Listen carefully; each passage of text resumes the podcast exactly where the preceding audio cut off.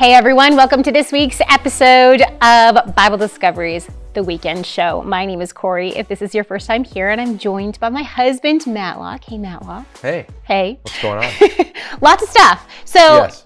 On this show, yeah. you know, and on Bible Discovery and Bible Discovery T V, we're reading through the entire Bible this year, as we do every year. And on this show, The Weekend Show, we aim to really kind of slow it down because the daily reading on Bible Discovery is quite large. It's quite hefty to get through the entire Bible in the year. And so we want to talk about big issues that pop up, and we want to take time to discuss some of your comments and questions as well that you send us via email in the comment section. So thank you so much for doing that. It's really fun for us to be able to get to interact with you. I, I think that's one of my favorite parts of The Weekend Show, for sure. Yeah. Which is good. Okay, so Malak, why don't you let them know Sure. where we were supposed to right. read in the scripture this yes. week. Yes, if you're following along with us at Bible Discovery, we're supposed to read Exodus eighteen to Leviticus four. So that is from Monday to Sunday. Yes. That's our schedule, yes. So, so lots of laws in there. Lots of laws. Lots Exodus of laws. twenty is, is, is a big one where the Ten Commandments come in, yeah. right? So, but yeah, most of our questions have to do with Exodus. Obviously, not many because we're only doing four chapters of Leviticus. One yeah. question regarding Leviticus. And we have a big question. We do. A big question It's been a few week, weeks. Which we will answer at the end of the episode. Yeah. And it is from Michael Abbott, ninety eighty. And it, the question is, please excuse my comment. I'm not trying to be clever or critical, but why should I care what the Bible says, especially when there's so little verifiable evidence that it is true? Right. So a skeptic doesn't believe, nice comment, fair question. We're answered at the end of the episode. For now, though, Let's begin. Let's begin, Matlock, and yes. I am going to begin with you, yes, if please. you don't mind. No, go ahead. Okay, so this question is for you from Exodus twenty, okay, so from the that Ten Commandments right. chapter, at least the first, the first one, the first time it's recorded. And the question is this, can Christians create images of Jesus in art or portray Jesus in films or T V shows? If it is forbidden to make images of God and Jesus is God, then would it not be forbidden to make images of Jesus? Okay. What say you? Okay, so let's read this. Let's do Exodus. That's a good idea. So we're doing uh, Exodus twenty, and we're going to read verse four and verses five, okay? Mm-hmm. Uh, well, let's read verse three to start. You shall have no other gods before me. All right? Mm-hmm. Then verse four goes, you shall not make for yourself a carved image or any likeness or of anything that is in heaven above, or that is in earth beneath, or that is in the water underneath the earth. You shall not bow down to them or serve them, for I, the Lord your God, am a jealous God, visiting the iniquity of the fathers on the children to the third and the fourth generation of those who hate me, but showing steadfast love to thousands of those who love me and keep my commandments. Okay, so long story short, uh, verse uh, verse four, the second commandment, right? Mm-hmm. Uh, has to do with idolatry primarily. So this is, this is not just a carved image. How do we know this? It's like, don't make any carved image of things in heaven and things in the earth. It's like, well, we know that the Ark of the Covenant had angels on it. So if he's asking us not to make any carved image in as entirely, then why would he also contradict himself? Yeah. By making us- and like the curtains of the tabernacle had angel yes. images in them with their embroidery, and then later in Solomon's temple, same thing. Yeah, exactly. So it's not about carved images per se. And it, like a, and the and the I'm just thinking of more right. examples. Yeah, go, There's the twelve bulls underneath the bronze uh, basin, the yes. laver in the temple that God ins- himself instructed them to create. Yes. So lots of images going on. And tons of images. And you have that. If you think about the bull and the golden calf, what's the big difference? Yeah. Well, the difference is one's being worshipped, one isn't. Yeah. Right? The, the bulls are serving God, mm-hmm. right? That they're there to serve God's purposes, whereas the golden calf is to usurp God's purpose as, for worship. But this has a direct correlation, what we just read in Exodus twenty, verses four to six, uh, direct correlation to Romans one, verses twenty-one to twenty-five. So I'll just read that so people hear this. For although they knew God, they did not honor him as God or give thanks to him, but they became futile in their thinking, and their foolish, foolish, and their foolish hearts were darkened. Claiming to be wise, they became fools, and exchanged the glory of the immortal God for images resembling mortal man and birds and animals and creeping things. So see, there's an exchange afoot. It's not just the images themselves, it's the exchange that these mortal things will take the place of God. Therefore, God gave them up in their lusts of their hearts to impurity, to the dishonoring of their bodies among themselves, because they exchanged the truth about God for a lie and worshipped and served the creature rather than the Creator, who is blessed forever. Amen. So, again, that exchange takes place. And what's interesting here, too, I want to add something to this, to the second command, is when it says um, uh, God gave them up to uh, to dishonorable passions. Okay, so God gave them up. And what do we see happening in, in Exodus twenty?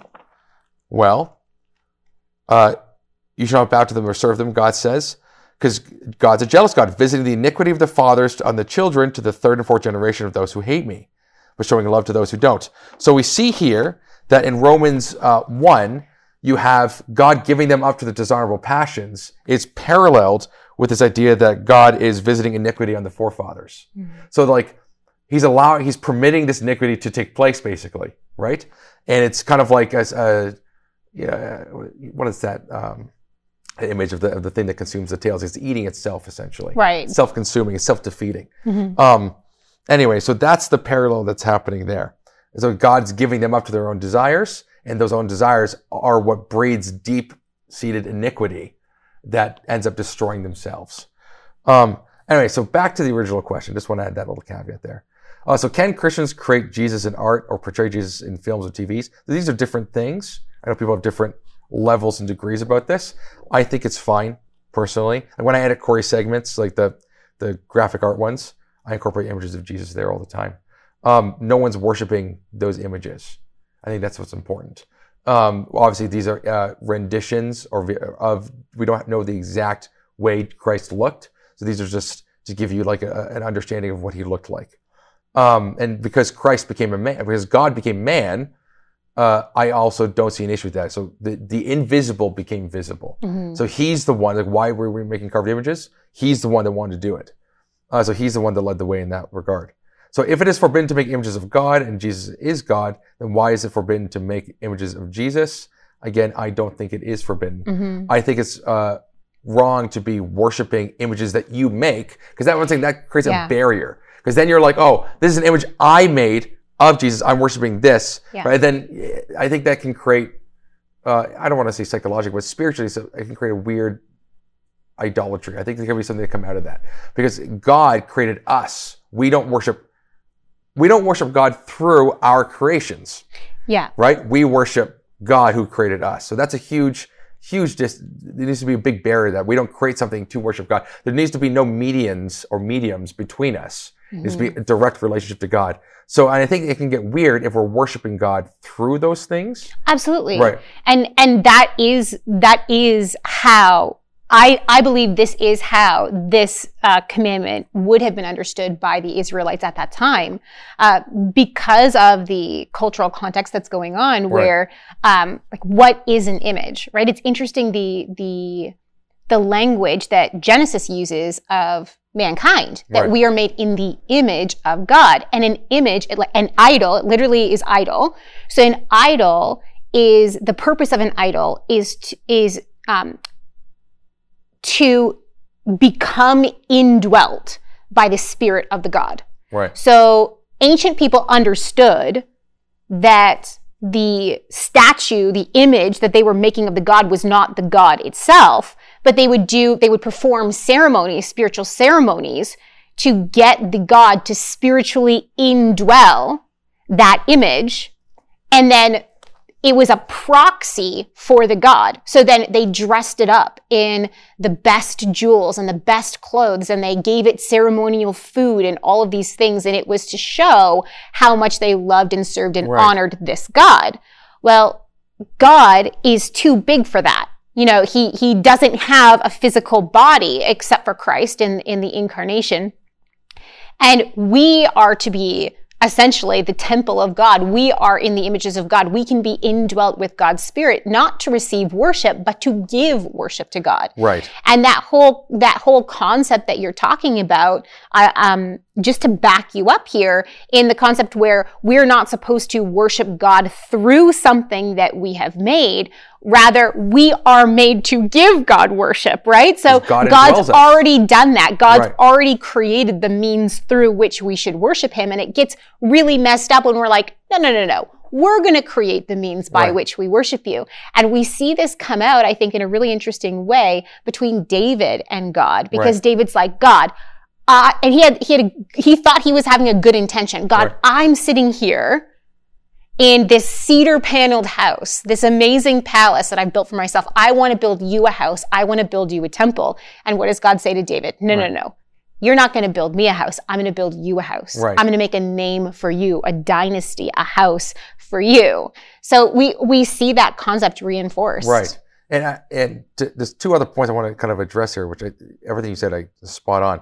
Um, it says don't make a carved image. It doesn't say whether or not it's alive or conscious or not. Mm-hmm. It says don't make a con- anything from heaven above or, or like. So it's like the cross itself, this cross that I have on my neck. It's like, okay, well, that's technically a tree. And we know that people historically in different religions worship trees. Yep. So if they worship trees, that would be something you would have to negate. So it, it has to do, it can't just be carved images. Yes. That is extremely illegal. It just, just doesn't work. And, it can, and you know, you can even extend it to paintings and other, other things. Um, but also to, to add to this concept that you're talking about, that God already did that and God indwells us. So not worshiping through our creations, right? Um, It's, you think about the nature of how Satan perverts everything, mm-hmm. and he does everything in, a, in, the, in its opposite form. So even the concept of idolatry, where you're worshiping an idol, and the idol, like you're saying, uh, the spirit of the gods or the demons indwell the, the statue, right? Mm-hmm. Um, that concept in itself, yet it's lifeless, as Isaiah talks about. It has, it can't talk, it's got a mouth, but it can't talk, and eyes it can't see. Um, that is supposed to be like the exact opposite of what we are. Yeah. Like God indwells us. If you think about that, it's like, okay, the Spirit of God indwells us rather than the Spirit of God's indwelling statues. It's supposed to be a reversal. Mm-hmm. And you can even attach that to the concept of Nephilim as well. There's supposed to be this reversal of God's creation and how we're supposed to worship. Um, and God's supposed to indwell us. So we don't need something exterior of us to worship God because yeah. God indwells us. That's the, that's the purpose. Um, now, again, We we can beat this with a horse, but again, I, I really don't think carving images, it, it's, it just doesn't make any sense of the verse. Yeah. It has everything to do with worship. Yeah, and I think too, um, uh, people might go, well, okay, then why historically in ancient Israel was there this ban on carved images? Because when you go in and you start to study first century A D, even like uh, first and second century B C, hmm. um, And and first and second century A D, you can see that within Judaism, there was an outright ban on um, artistic representation on anything that was alive. Um, not not wholesale, because you can find synagogues that have representations of like Samson and and and, and people and heroes from the past. But I, I mean, generally speaking, when, when you look at the, the coins of Herod the Great, for example, yeah. he puts flower images on them and menorah images on his coins because he knows that it might offend the religious sensibilities of, of some of the like really, really hardcore um, Jewish elements of, of his society at that point if he puts on like his face, for right. example, right? right. Uh, and and that is, I think that this is, this should be properly tied to kind of the rules on the rules that had developed at this time. Uh, and there's nothing inherently wrong with building rules on rules as long as you keep them separate. And what I mean by that and a lower is priority. Yes, yes, and a lower priority. And what I mean by that is we see, we see, you know, the, the Pharisees, for example, coming along and they try to do something really helpful. really, really helpful is that they're like, okay, the law of God was given in a, in a different context than what we are currently living in here in the first couple centuries A D. All right. They wouldn't have phrased it that way, but essentially, if you go with me on this, our culture is different. We live in a different time. We live in the time period of the Roman Empire. How do we live God's law in our day and age? And so they began teaching ways to follow God's law based on their culture. So they made rules about how to follow the rules. But the problem is by the time Jesus gets there, their rules have become the same as the scripture. So their interpretation of the rules have become the exact same right. as the scripture, and there's no wiggle room for them to be wrong. So Jesus, when he comes in and he begins to criticize them and criticize their different rules, he criticizes the rules that they have on, on washing for rit- the ritual purity laws. He criticizes their marriage laws, uh, where divorce was anything goes. He criticizes uh, uh, the honor your mother and father rules that they had. And mm. he said, by your very laws, you're actually undercutting the purpose of God's original law, even though you think you're not. So um, this, the the outright ban on any sort of um, artistic representation of anything alive, right. I think should be seen as a rule on a rule. Yes. And some people are really, really, this is a this is a make or break issue for them. And to that I say, follow your sensibilities, you know right. what I mean? But you got to be really careful not to um, not to condemn people for religious artwork, as long as the purpose of that religious artwork is not to worship, right. worship that as a proxy for God, if you know what I'm trying yeah, to like say. Yeah, like you need this thing to worship God. Like you yeah. need this image or this carving, right? Yeah. Like, that, yeah, that. Even, like I, I'm I'm personally uncomfortable with certain sects of Christianity and and um, some of their artistic representation of the saints or right. of of Mary and Christ based on uh, the veneration of those things. And right. I know that's a whole other conversation. Yes. And we can have that conversation at a different time. There's there's an avenue there. But in terms of like Jesus in children's books, or in literature or on illuminated manuscripts or things like that, right. I don't think the argument holds that that those the purpose of those things is to worship them. Right. And um, to add an additional comment, you're saying uh, rules on top of rules aren't a bad thing. So, for instance, suppose this rule of not having any uh, images of anything alive, on uh-huh. anything, right? Because we know that there already were, like you said, the bulls and the angels yeah. and the cherubim, right? Yeah. So there already were, but they're like, okay, no more. Like, we don't want to do that culturally. Mm-hmm. Well, because what's surrounding them culturally? Whole bunch of idol worship sur- using yes. these images. Yes. So they're like, just don't even do it to avoid temptation. Kind of like Adam and Eve and the yes. tree. Yes, don't, right? don't even touch it. Don't even touch it. Uh-huh. So it's like, okay, just avoid it. Now, um, and, but you can also do things like trees and flowers. You can do that. But what's not in their area is worship of trees. But if worship of trees were in their area, worship of, right, then this things like that yes. of that nature would change. It would yes. change the way you would see those things. Yes. So that's what I'm saying. So a rule on top of rule is like, okay, it's important. It's it's a cultural rule. We need this for now. Yeah. But it's not like it can't be as high as priority as the the first one. So I I, I totally agree with you. And um, in a sense too, this the the, the third commandment here, um, you shall not take the Lord your God's name in vain, for the Lord your God does not hold him guiltless who takes his name in vain. That taking his name in vain is like the the verbal parallel to the visual that we just described. So you have the visual parallel with carved images. Mm-hmm. Don't take, don't visually take his name in vain. And then you have the verbal, don't take his name with right. you, right? So yeah. you have that double Dishonestly parallel. Dishonestly or inappropriately or That's yeah. right. So you have that sinfully. Exactly. So it's it's like both in your words and in your actions and in your how you, you know, in your art. Anyways. I think we've beaten that up. Yes, Let's I think so on. too. Corey, okay. Another Exodus twenty question. Perfect. But this one is from our Church three sixty-five program, mm-hmm. right? So if any of you who are involved in that, you can sign up at Bible Discovery. You can go there, go to Church three sixty-five, and you get discussion questions, among other things. Uh, you can you can check it out at the website. And uh, once a week, you can get these discussion questions, you know, for your Bible study. And it's a fun thing. So here's one of the questions from there. It goes... Uh, why did God write the Ten Commandments for the people of Israel? And are they still important today? Why or why not? Yeah. So these were, these obviously the, the, the Ten Commandments were not exhaustive rules for Israel. Otherwise, the rest of the rules wouldn't be in there, right?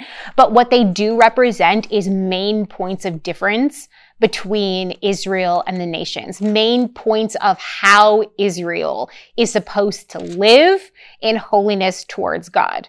Uh, so, I mean, why did God write the Ten Commandments for the people of Israel? I think that answers it. These are these are ten main areas right. of of holiness that Israel is supposed to have. It's supposed to identify their culture. Like when you think of Israel, you should think of people who have no other gods before him, who are not involved in idolatry, who don't take God's name like willy-nilly or dishonestly. Right. They they remember and keep the Sabbath. They honor their parents. They don't murder. They don't commit adultery. They don't steal. They don't bear false witness.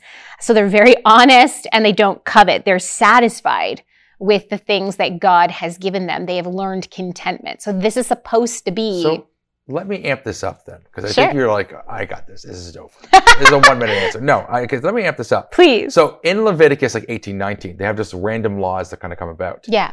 When Jesus asked, what are the greatest uh, commands, he actually highlights, I think it's Leviticus eighteen, nineteen. It says, love your neighbor as yourself. Yeah. Okay. And he doesn't list the Ten Commandments. Yep. He lists the Shema, Deuteronomy, right? six, five yep. to nine. And then he lists uh, Leviticus eighteen, nineteen. So then why not just list the Ten Commandments like that? Because, and, yeah. No, go ahead. Because Jesus was, he actually says. Right. He, he, because he says all the law and the prophets hang on this. Yeah, right. Right. So essentially everything is summarized by love the Lord your God with all your heart, with all your soul, with all your mind, with all your strength. But because Israel already had a culture, just like we already have a culture, yes. if the only thing that Jesus ever said to us was love the Lord your God with all your heart, with all your soul, with all your strength, and all your mind, we'd be like, great! How?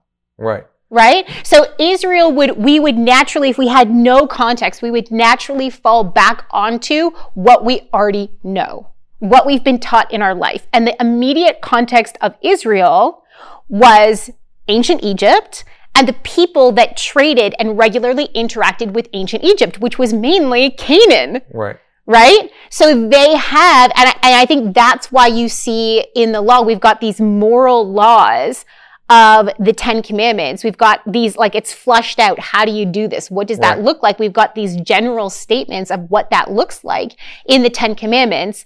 And then you have it even more flushed out later on in Exodus, Numbers, Leviticus, and Deuteronomy.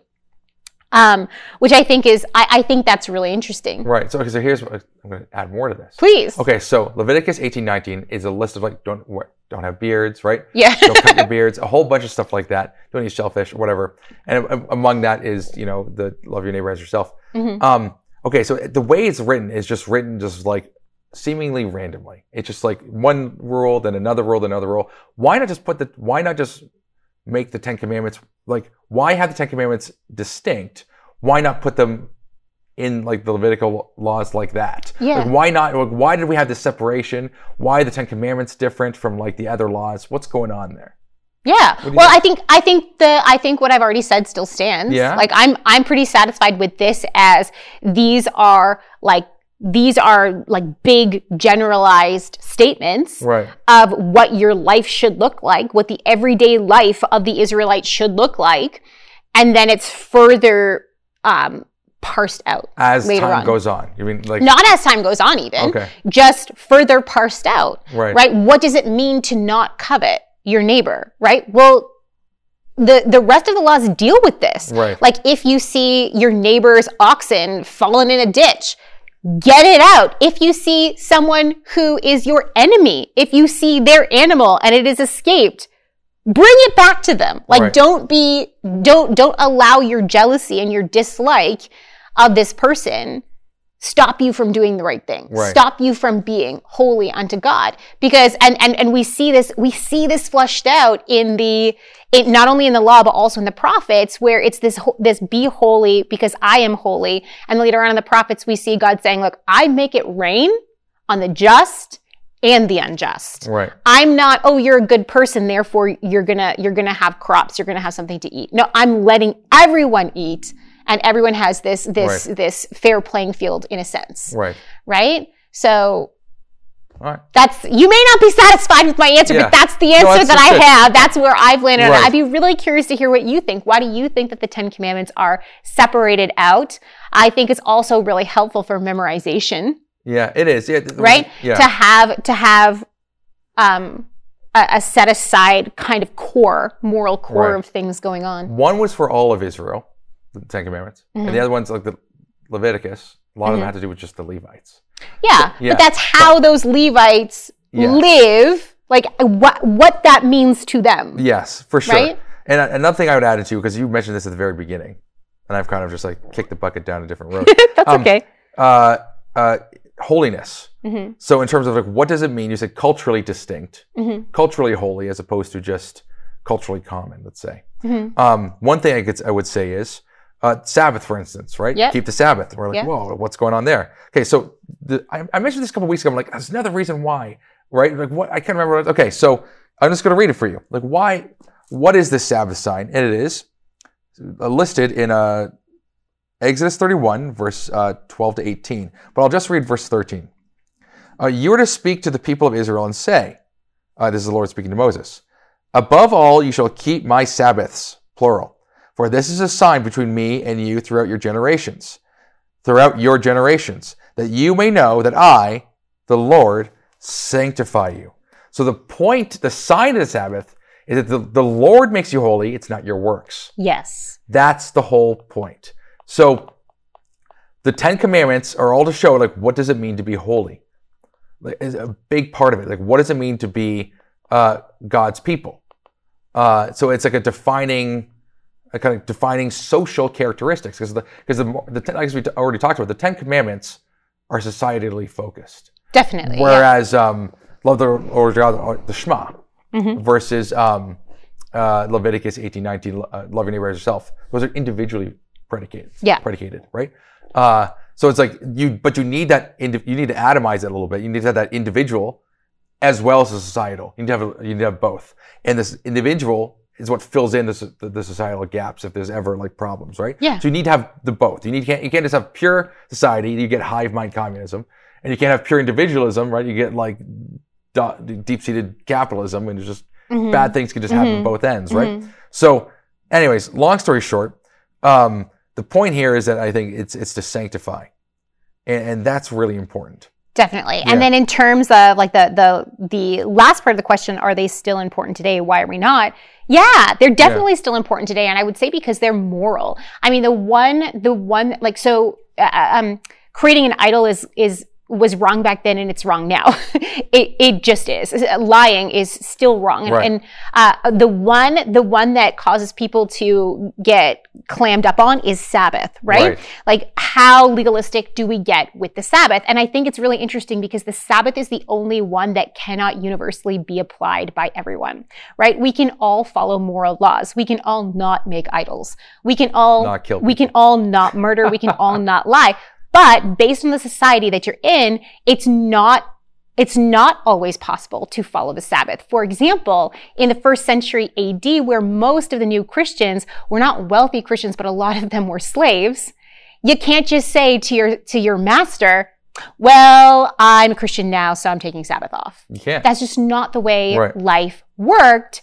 In certain parts of the world, and, and it's still not how life works in certain parts of the world. So this is where we see the societal aspect of the Ten Commandments. Now, yeah. is it still a good thing to rest before God? I think yes. I think this is still a very good principle. But what you read in um, Exodus thirty-one, it comes up later in Deuteronomy as well. It would be a really good um, study if this Sabbath issue is is really, really bothering you, would be to go on like Blue Letter Bible or Bible Gateway and do a search for Sabbath and look specifically at the law. Because what you're going to find is there's going to be a couple times where God defines the Sabbath, like you already read, yeah. as an everlasting sign between God and Israel. It was a sign of specifically their covenant of the law. So just as, just as circumcision was given to Abraham as a sign of the Abrahamic covenant, so the Sabbath was given as a sign to the people of Israel as a sign of their Mosaic covenant that was a land grant specifically, right? For them to have the land of Israel. So this is really interesting. So then we see in Acts fifteen that the Sabbath is not one of those things that is imposed on early Christians, Gentile Christians, because their covenant with God is for the new heavens and the new earth. It's for salvation. It's not for the land of Israel. That doesn't negate the moral laws of God or morality. It doesn't even mean that it's not a good thing to uh, observe the Sabbath. It is a good well, thing to observe the Sabbath, I think. It's also just the nature of signs. Yeah. Like, uh, circumcision is a sign, and Sabbath is a sign, both of which are no longer institutive. Mm-hmm. Why? A sign points to something else. Uh, a point, so it, it was the shadow, right? Christ is the substance. Yes. It's pointing to Christ. And what does Christ say? Rest in me. Yes. Christ is the Sabbath. And when yes. you find out that Christ is, Christ is salvation, right? And that Sabbath, the Sabbath rest that we're going to have, the ultimate Sabbath rest, is the new heavens, new earth. Yes. That's what it's all pointing to. I actually just wrote, I think I said this last time, I actually wrote an article called Rest Assured. I'll post it down below in the comment section. And it has to deal with this sabbatical issue as well, mm-hmm. how to like understand it, because Sabbath is actually pointing to salvation. Yes. That's the whole mission. Absolutely. Right. So it's kind of like Jesus is the Lord of the Sabbath, and he is our Sabbath rest. That's exactly yeah. right. So it's it's it's more than just, oh, we need to rest, therefore we'll be saved. That's to create resting into your work. I say that all the time, right? It's kind of an oxymoron. Yeah. Right? By resting, I'm working. Um, but yeah, so I, again, it has to do, uh, the, these signs are to show, like, once again, God is the one who sanctifies you. It's not your work. Mm-hmm. And what do we say? We're saved by grace, not by works. Yes. Right? It is that perfect parallel from the Old Testament to the New to, to the New Testament. And as Christians, we do, we we are involved in an initiatory sign, which is baptism. Yeah. We are involved in an initiatory sign, which is which is a very interesting thing. We've also got uh, the, the Lord's Supper, very interesting. These are all topics that we're going to have to talk about. We're going to have to. Speaking of communion, Corey, next question. Okay. Exodus twenty-five. When did the Israelites begin to offer the bread of presence? When uh, uh, when they were in the desert, they didn't have bread or flour, so God provided manna. Did the Israelites offer manna when there was no flour? Question mark. This is from Ahi. I don't know. four three eight one. Ahi four three eight one. Something yeah. like that. A- yeah. yeah, something like Ahi. that. Ahi. Ahi. Ahi. Yeah. what, what say you? Okay, so uh, as far as I can remember, we're never explicitly told if the Israelites offered ma- manna. I don't think that they did, uh, because we're not told that. We are told that Moses put some manna in a jar and kept it before before God, uh, uh, presumably with the Ten Commandments and the the um, eventually the um, the budded rod of Aaron. Uh, copy of the law. I think I said that already. Um, But we, so manna was not the only food of the Israelites in the wilderness. It was the only consistent food of the Israelites in the wilderness. We know that they had interactions with other nations um, because of where they were living, right? We see them actually having battles with other nations during the wilderness wandering period. We see the whole, um, this is, a lot of this is recorded in Numbers, right? During the wilderness wandering period, we see them interacting with Moab and Eglon and Sihon and, and, and all of these different nations. So the Israelites were able to trade. They were able to buy and sell. Uh, but manna was their consistent food, meaning that it was this miraculous provision of God. Uh, and we know that they took advantage of things like uh, quail, right? We know that there was a couple times where God miraculously provided meat for them, but they would have been hunting for meat as well and using their own animals, uh, and, and presumably again, buying and selling and interacting with other people groups at the same time. So they would have had access to flour. They would have had access to bread. It just would have, it, I mean, when you're not growing it yourself, you got, you got to pay for it, right? So they didn't have land on which to grow it themselves. They would have had to grow things and create things to trade, um, so that they could buy and sell. So, yeah, that's what I. Th- uh, presumably, they did this for right. the tabernacles that they would have. Now we know, for example, there were some of the offerings and sacrifices that did not begin until they got into the promised land. Right.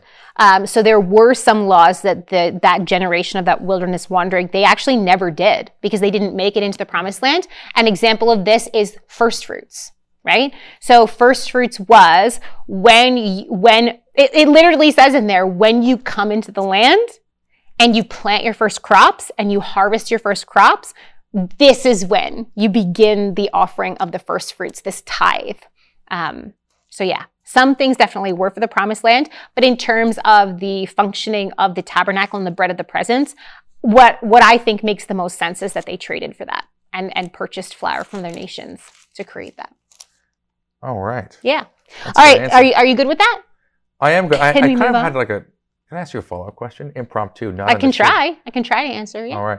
Go for it. What's the relationship between communion and the bread of presence? Between communion and the bread of the presence? Uh, provision. All right. So the bread of the presence represented the provision of God to Israel, mm. his faithfulness yeah. to Israel. And so it was always to be there in the presence of God. And communion, or the Lord's Supper, represents the provision, the everlasting provision of Christ to us right. for our salvation.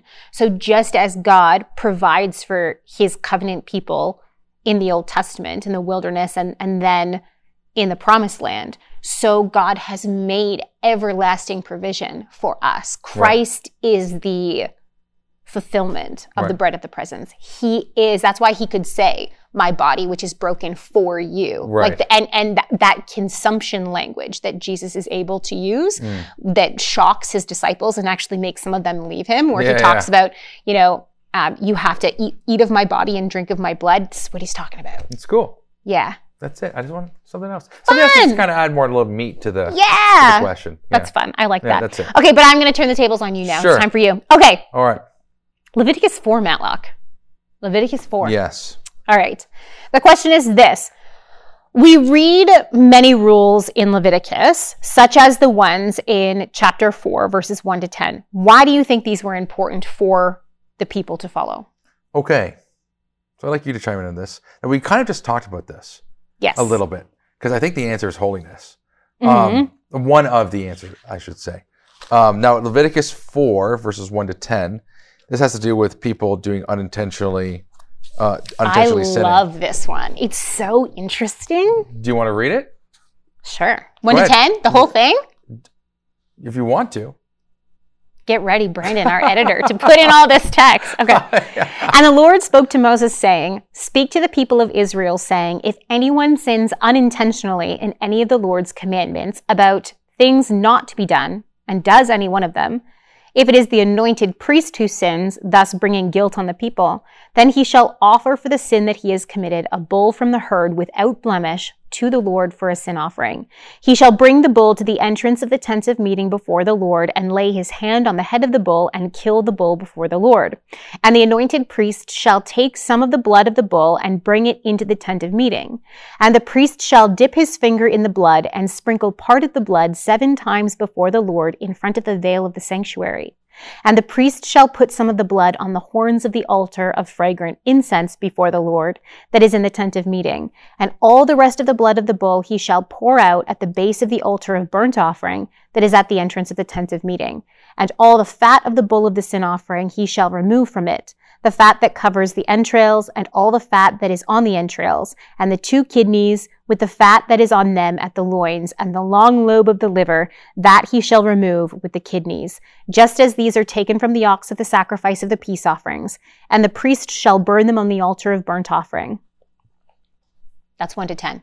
There we go. So it describes, and then it describes how the rest of the animal is to be taken outside of the city right. and completely burned up. All right, so the question then, I'm assuming, why all the process? Yes. Why? Okay. Again, I think it comes down to holiness, because in your everyday life, you know, you get stuff, you just kind of throw it to the side. You were just like, okay, let's, and what do we do? We got a, a, a dumpster bin, we throw things in the dumpster, we tie it up, right? We have a, a very common, easy process to dispense of things. In mm-hmm. this case, it's like the opposite, right? It's like everything's so methodical fu- and yes. careful. And right. And very that, specific. And because of that, that creates um, a, a major distinction between what's common and what's holy, right? So that's one factor.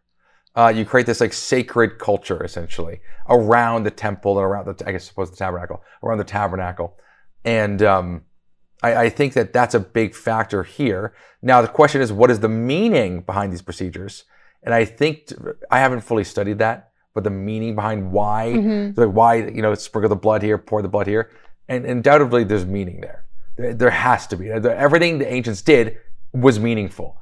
Now, some of it's arguably lost, but I haven't fully studied to know for sure what those meanings are. Yeah. What do you think? So I think I think it's really interesting that the fat is offered to God and completely burned up, because the fat was seen as like the best portion of the animal. It represented right. the abundance of their life, right? right? So that's offered to God, uh, as well as the kidneys and the liver. And we know, uh, like this may not this may not be a one for one, but I think it's really interesting that we know in other nations and surrounding nations that livers. Uh, livers specifically, but I think kidneys as well, but livers specifically were often used for divination. The livers of sacrificed animals were used for divination. So like right. reading tea leaves. So by burning this, by having this be something that is completely offered up, that stops that from happening. Right. You see what I'm saying? It, it keeps that that sort of temptation away from Israel. Um, And then the rest of the animal also, even the portions that aren't offered to God in the temple, are taken out and are supposed to be completely disposed of and burnt up, taking away any of that temptation as well. Right. But I think what's really, really cool about about about this is that it implies, so we know that, okay, so we know that the life of the animal and the blood of the animal was for the atonement of the people. So it was symbolic that sin before God required a li- required life. Right. The wages of sin is death, right? So God allowed there to be substitutionary death for the people of Israel, for their sin. So that emphasized the seriousness of sin that comes between the people and God, right? And specifically the blood, because the teaching was that life is the, the life of the animal and the life of the human is in our blood. So that blood being offered is symbolic of the animal's life, making atonement for that sin, okay? Taking the taking the penalty for that sin. Now, the fact that they have to sprinkle it on the veil that represents the barrier between God and the people of Israel, and they have to put it on the horn, they, they have to put it on the horns of the incense altar, which the incense represented the prayers of the people going up before God. The smoke of the prayers, okay, shielded the high priest. It protected the high priest from the glory of God so that he would not drop dead. So there's so much symbolism yeah, in here. Right. So they're having, essentially what this means is that the sin of the people and the sin of the priest defiled their prayers. Mm. It defiled their communication with God, that veil. Mm. It defiled their ability to offer peace offerings and first fruits offerings, which is why the blood is poured on the sacrificial altar as right. well. So it's this idea that unholiness, that sin, separates the people in so many ways from God right. and his holiness, and that, that that relationship has to be repaired in order for Israel and God's relationship to function properly. Right. So I think there's so much meaning in that. Yes. Uh, and there was supposed to be so much meaning in that, yeah, which is really cool. And it all revolves around how sin puts up barriers between people and God. All right. That's great. Yeah. That's a great answer. I love it. That's very cool. It's so interesting looking into these things. Have we done it? Are we ready for the big question? We're ready for the big question, Corey. Yes. Let me read it out loud. All right. Yeah. So this is again from Michael Abbott, ninety eighty. Please excuse my comment. I'm not trying to be clever or critical. But why should I care what the Bible says, especially when there is so little verifiable evidence that it, it is true? Right. Corey, what say you? Okay. Well, why don't we take why don't why don't we take the first? There's a few things that I could say about this, but let, right. why don't we take that first part? Why should I care what the Bible says? Right. Well, we have to look at what the Bible claims to be. Right? So the Bible claims to be a record of what happened and what that means and what is going to happen. So it claims to be an explanation of why the world has so much evil and sin and suffering in it and how God is going to fix that. So it, it claims to have this redemptive story of God for mankind in it. So I think that's an important thing for you to know. It's a big claim for the Bible to make. Now, in terms of in terms of when you say, especially when there is so little verifiable evidence that it is true, and I would really, I wish that I could speak to you about this in person so that you could clarify what you mean by this, because it, this general statement is definitely not a fair statement. What do you mean by it? The, do you mean the Bible as a whole? What do you mean by verifiable evidence? And what do you mean by true? Like, um, so I'm going to try my best to kind of yeah. fill in what I think he probably means. Yeah, I think so. Yeah, go ahead. So, uh, historically, there is a lot of evidence that the Bible is a historically accurate document when, here's the caveat, when there's enough history for us to test it. So not every book of the Bible is equal when it comes to its historical testability. And that's fine. It depends on the genre. It depends on what, what time period you're looking at. So you can't just make this broad sweeping statement when there is so little verifiable evidence that it is true. Okay, you have to look at the different areas of the Bible and the different books of the Bible and evaluate them on their own terms. Right. And when you do this, you realize that a huge portion of the Bible, when it is testable, comes out looking pretty it's good. Covering thousands of years. And yes. you wouldn't do this with any other document or any other, right. like, other time in history. It's true. Yes. So like, for example, if you go into the time period of the Kings, so if you look at First and Second Kings and First and Second Chronicles, you go back into ancient history, especially when uh, Israel and Judah, these nations, start interacting, for example, with the Assyrian Empire and then the Babylonian Empire. And you've got the names of David, Ahab, Omri, uh, and Ahab and Omri of the northern Israelite kingdom. There's so many details specifically in there about what an amazing chariot force that they had. The biggest in the entire Middle East area, they had the biggest. And you go back into uh, First and Second Kings, and it says that Omri was a usurper king of northern Israel, that he was a dynasty founder. So it makes sense of why the Assyrian records call the later kings of Israel the House of Omri. It's this dynasty name. He was he was a dynasty founder. And what was his job before he usurped the kingship? He was the commander of the chariot forces of the king of Israel. So this is just one example of, of uh, there's so many different ways that we can look and try to verify, you know, is the Bible trying to tell us accurate right. history from its point of view? And the answer is yes. If you go back into Genesis, you really have to mitigate your expectations of what you're going to be able to find. Because if Genesis is telling us the truth about Adam and Eve and about the Noahic flood, yeah, the Garden of Eden is gone. It's gone. Um, when you're looking for evidence of the Exodus out of Egypt or the wilderness wandering time period, you have to mitigate your expectations for what you're going to find. Because forty years in the wilderness, a few that like four thousand years ago, of people who were living a nomadic lifestyle, it's going to be very difficult to find evidence of the wilderness wandering time period, for example. Now, there is circumstantial evidence for the Exodus out of Egypt. There's lots of good books and resources and videos on that. You jump forward to the New Testament time period. It's a completely different animal. You're looking at Roman records. You're looking at Jewish records that do talk about Jesus Christ really early on. You have to get into textual criticism when it comes to the Gospels. There's actually more evidence for Christ historically, without the Bible, than there is of Alexander the Great. Yes. And so we, we, everyone, you know, just loves Alexander the Great. Like, oh, we know everything about the guy.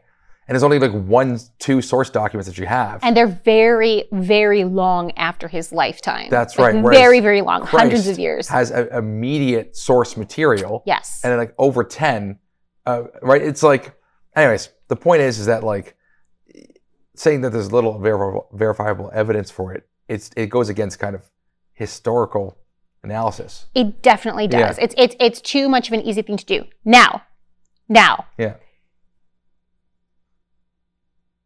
Is there evidence of the spiritual claims of the Bible? That's a completely different animal. How do you get verifiable evidence that there is a God? Well, there's a few different ways that you could do this. You could look philosophically. You could look spiritually. You could look historically.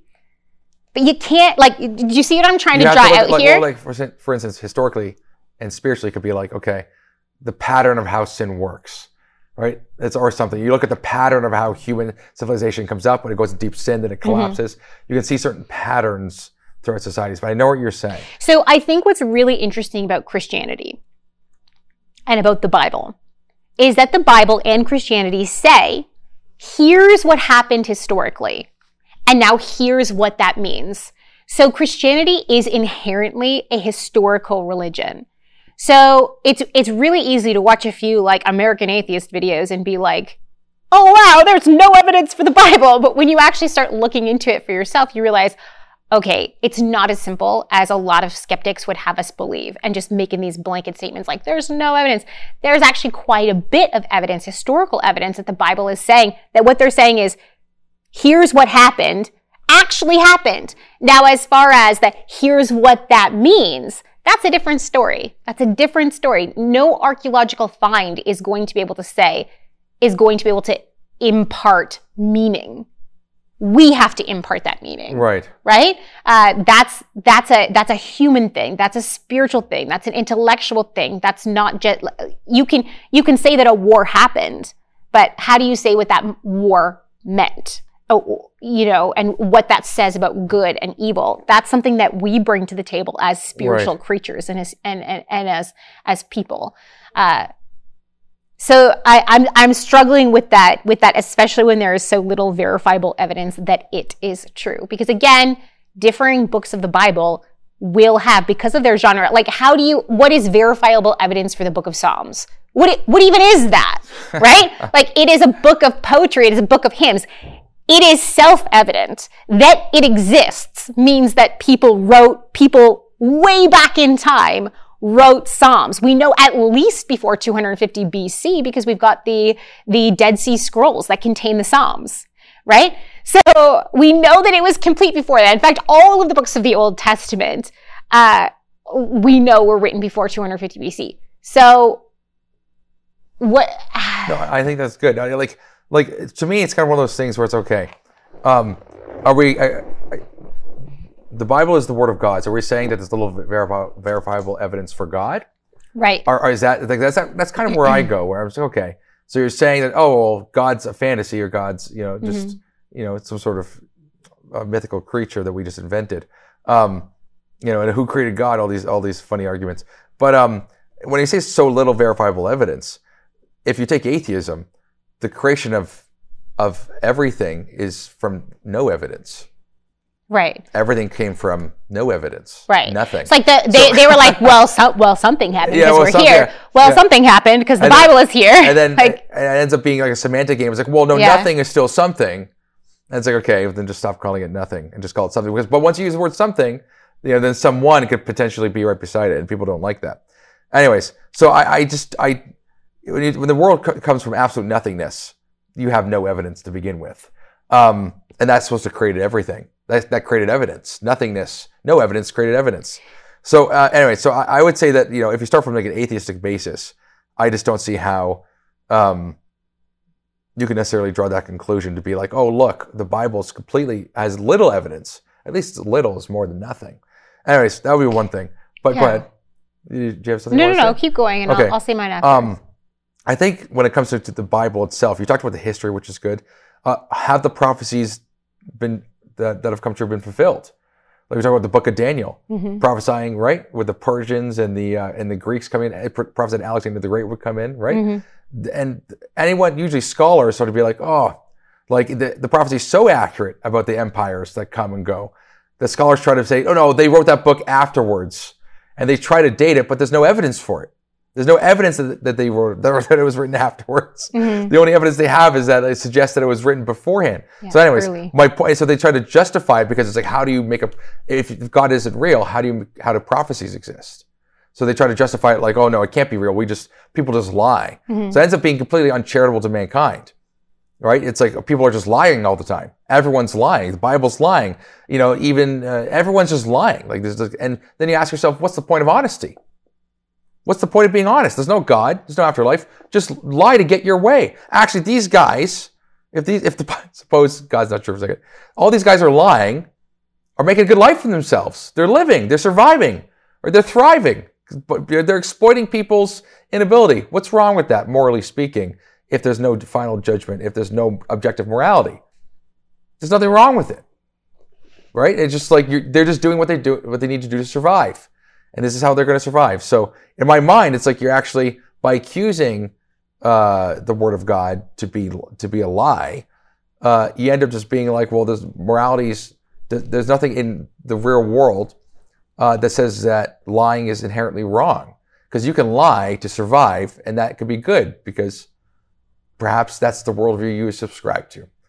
Anyways, so I, I just don't see that. So again, the other thing I would say for verifiable evidence would be miracles. You have history, you have prophecy, right? You know, Jesus' prophecy with the uh, destruction of Jerusalem in A D seventy. Mm-hmm. That's verifiable. Yep. one hundred percent verifiable, because we know Jerusalem was destroyed in A D seventy, and we know Jesus Christ was historically a person, and that's written down that he had this prophecy. So anyways, um, let's talk about miracles.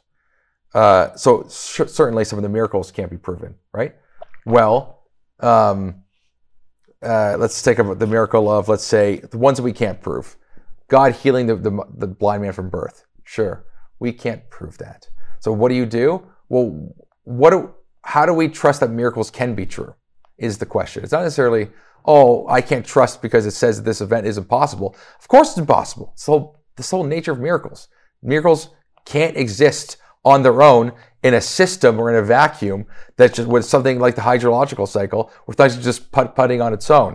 The point is that God intervenes in that cycle and stops it and interrupts it and changes it. And then the cycle continues, or perhaps is modified, right, for uh, forever because of it.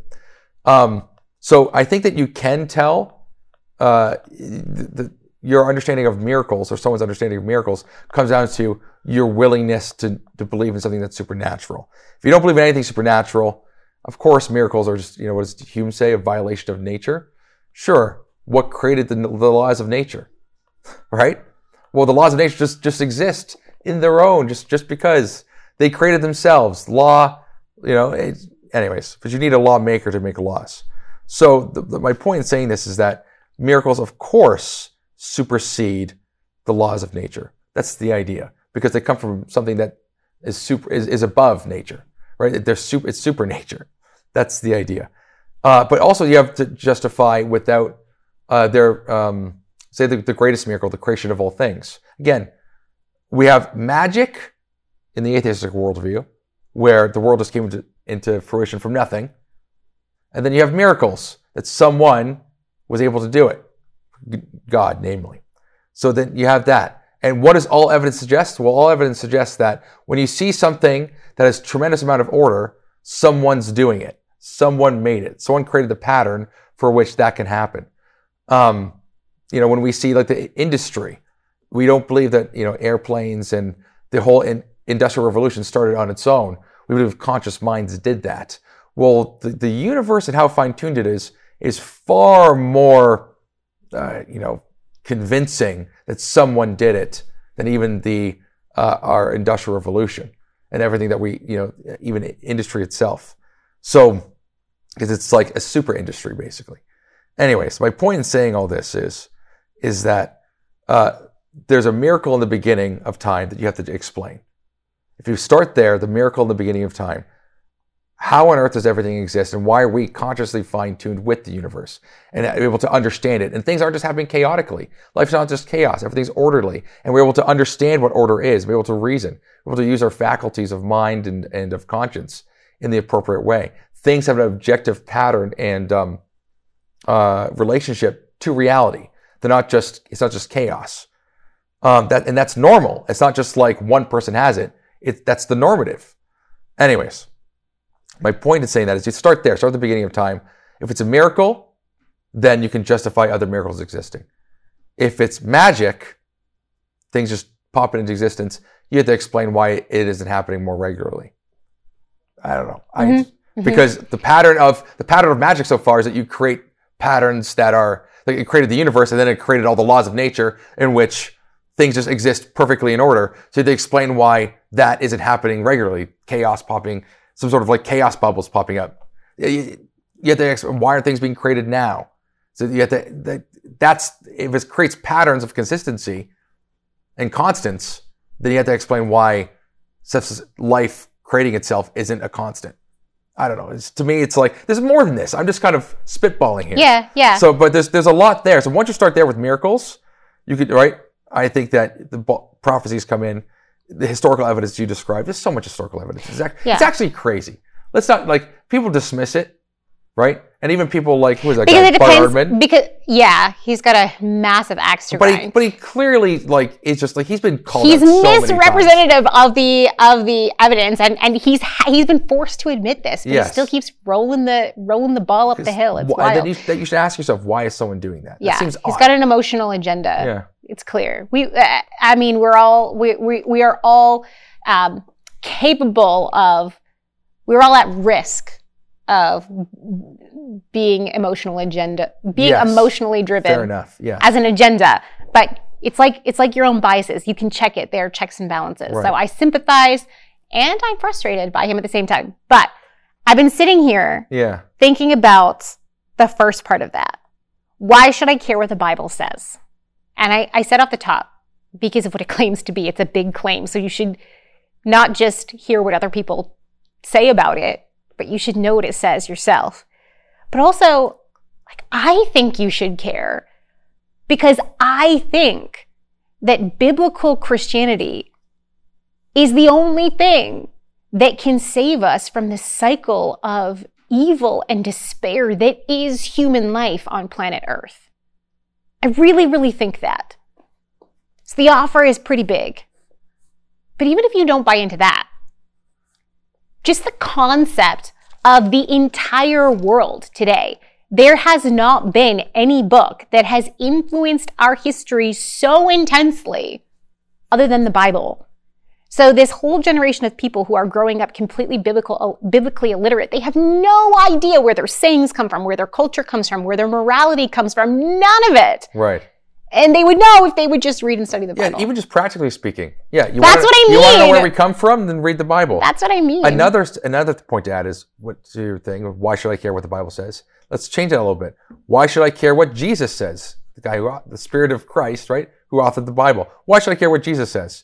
Well, because of what he claims. He claims to be God. Mm-hmm. He claims to have died for our sins. He claims to save us from, you know, from hell and all these other things, from sin and from from suffering. So it's like, those are big claims. And if it's true, right, it's it changes everything. Nothing. There's a reason why the world changed at, at this time. And everything's been, Christianity's been growing ever since. It's been crazy. Because Jesus is who he claimed to be. And, and there's something to it, but you have to look into the claims of Christ. If you want to know what the Bible says, you have to know what Jesus says. Jesus claims to be God. And he, changed, he claims that he can change your life. So uh, that's a pretty big deal. So even, even practically speaking, you have a, we have an obligation. Everyone has an obligation when someone's making a claim like that to look into it. Because all these other religions, a lot like they aren't making claims like this. They're like, they're usually, a lot of them are just philosophies. Like, this will help you have a, a good way of living life, mm-hmm. right? But then you, you you know, you die and you melt into nirvana, and it's, and that's what you, you don't want to come back. It's like be reincarnated, all these other things. I know I'm just kind of butchering it. But, no, no, but no. The no, point it's is, it's, it's not the same. It's not even close to being the same. Anyways, that's a whole other world religion study. But the point is, and I, I, obviously we don't know where this person, this person could not even be an atheist. He could be a religious pluralist. Yep, absolutely. For all I know, I have no clue. Um, and in that case, I recommend reading an article I did on religious pluralism, which I'll post down below if you are a religious pluralist. Anyways. Great. Besides that, I don't know. Yeah. Corey, I think we need to wrap it up. We've been talking we for a long time. It's true. I want to yeah. know what you guys think. How would you have answered these questions? How would you respond uh, to why should people care what the Bible says? What do you think about the the evidence for the historical reliability of the Bible, or for uh, just the reliability of the Bible in general? Maybe it's not historical, maybe it's with the spiritual truths. What do you think? What would you say? What are situations in your life uh, that you've had to answer this question to people? Because I know there's been many situations in my life where this has come up just on a, even a casual basis. Let me know, and until next week, happy reading and happy studying. Thank you so much for watching. We want to keep producing high-quality biblical content, but we can't do it without your support. If you feel called to support us, please click the link in the description under Donate. Your support really means a lot to us.